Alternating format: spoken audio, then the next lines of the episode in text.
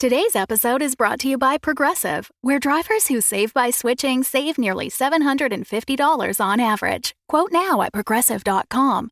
Progressive Casualty Insurance Company and Affiliates. National average 12 month savings of $744 by new customers surveyed who saved with Progressive between June 2022 and May 2023. Potential savings will vary.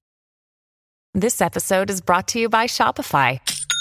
Forget the frustration of picking commerce platforms when you switch your business to Shopify, the global commerce platform that supercharges your selling wherever you sell. With Shopify, you'll harness the same intuitive features, trusted apps, and powerful analytics used by the world's leading brands. Sign up today for your $1 per month trial period at shopify.com slash tech, all lowercase. That's shopify.com slash tech.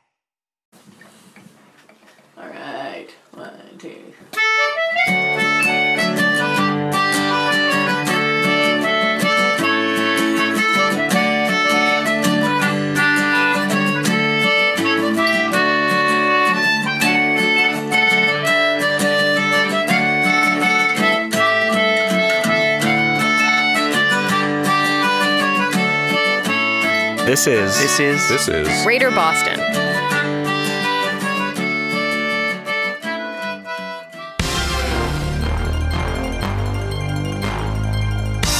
Welcome back to the Underground in Redline with Chuck Octagon. I'm Chuck Octagon. Next up, we turn once again to the developing story of the abrupt robot robotiz, ro- robot, robot, robotization. That's a very hard word to say. Of Red Line train operation, which left hundreds of city employees out in the cold, to the dismay of many Red Line citizens. But what has the city gained through this dubious modernization? To answer that question, we take you now to Nichol Fonzerelli, reporting live from Park Street Station. Nichol, Thanks, Chuck. I'm here on the central platform at Park Street, tracking the progress of trains traveling in both directions.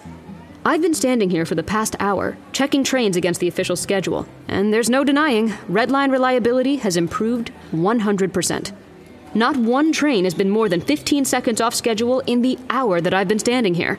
Since the robotization of the system, Redline has achieved an extraordinary efficiency never before seen in subway management. That's incredible, Nichol. You've pronounced that word with no trouble at all. Roboticization. Noun. The act of converting a process previously performed by humans to a process entirely performable by mechanical automations. Uh, yes. That's right, Chuck. From the Czech, meaning forced labor. The term originally referred to feudal peasants engaged in compulsory servitude. Okay, thank you for that edifying trivia, Chuck. You're welcome. Does the improvement in efficiency suggest that the long standing service issues in Redline were due entirely to human error on the part of conductors? Not at all, Chuck. Human error will always be a factor in any complex system. But the change here is about more than just operating the trains. According to the newly appointed Red Line Systems Overseer, Ethan Bespin, that's the mayor's husband, Chuck. Nepotism. Noun. The act of appointing or hiring based on familial or social relations rather than on any basis of merit. That's right, Chuck. Exactly. According to Redline Systems Overseer Bespin, the true key to these service improvements has been the networking of the robot's individual neural processors. Positronic brains? No, into one interconnected network of highly adaptive machines. This means that information obtained by any one robot can be immediately transmitted to every other robot in the system, allowing every train to automatically and simultaneously adjust to disruptions in service. Wow. Redline residents and commuters must be very happy with these changes. Well, yes and no, Chuck. First, as I mentioned, several hundred jobs were eliminated, and nearly as many homes lost. That has left many residents conflicted about the service improvements. Commuters have seen fares quintuple since the start of the Bespin administration.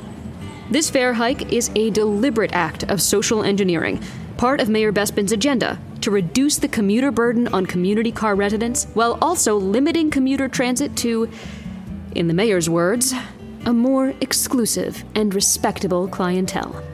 As you know, Chuck, exclusive and respectable is a euphemism for rich assholes. Indeed. These are the sort of people who purchase ridiculously overpriced rail homes just to say they own property in Redline, then leave those homes sitting empty, while other residents search desperately for housing in the world's tightest real estate market. Many of these previously infrequent subway riders enjoy the increasing homogeneity of the commuting populace and are willing to pay the premium cost for the service. This has had a pronounced effect on surface street traffic, which Boston's Mayor Hutchinson has described as a commuter crisis. While commuters, unable or unwilling to pay the exorbitant transit fees, are facing increased employment insecurity due to the challenge of arriving at work reliably on time. That sounds like a major problem for working class residents of the whole greater Boston area. It's a real humdinger, Chuck. Residents of Red Line and Boston alike have been in need of improvements to subway equipment and reliability for years. But now that those improvements are finally here, the people most in need of them have been excluded from the system entirely, while unemployment has spiked as a direct result. Finally, while service has improved, there has been one unsettling side effect, as you'll hear when I enter the Red Line car that has just pulled up.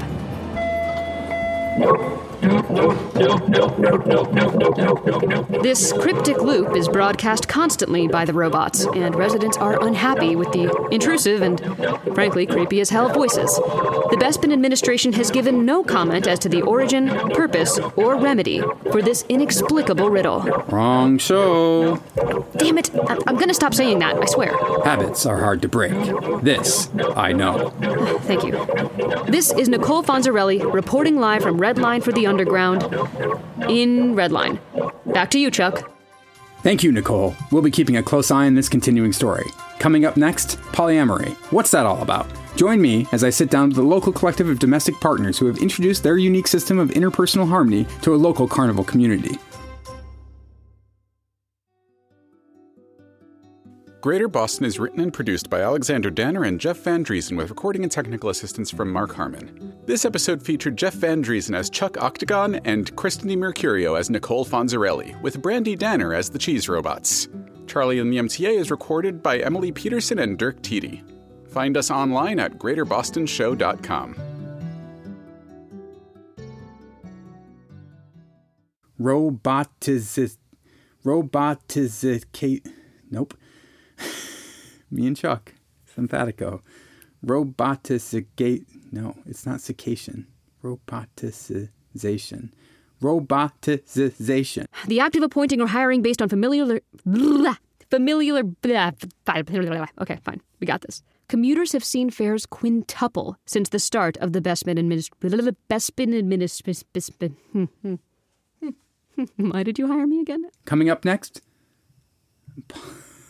How come I can't say this word either? Polyamory. Polyamory. Yep, that makes sense. The act of appointing or hiring based on familial or social relations rather than on any basis of merit. That's right, Truck. Truck. The Fable and Folly Network, where fiction producers flourish. It's the last days of summer, 1920. Do you know where your children are? They should be playing outside. Come on, Chelsea. Mima says we're not allowed to go to this house. We're not even supposed to be on this side of town. Doing their chores. Why aren't these chicken coops clean? Please, Father, I'll be good. I'll... Ah! Oh, God! Obeying their parents. You look me right in the eyes and tell me you didn't steal this bike. Ma, no, I've been helping Mr. Diamond, all right? Lord, don't tell me my son is working at a speakeasy. Exploring their feelings. Let's go over to the apple tree. Gosh. okay. But unfortunately for these young fools, the neighborhood bully has other plans. Tonight, you are going to meet me out in front of the old Barnaker house. Howling House? Why?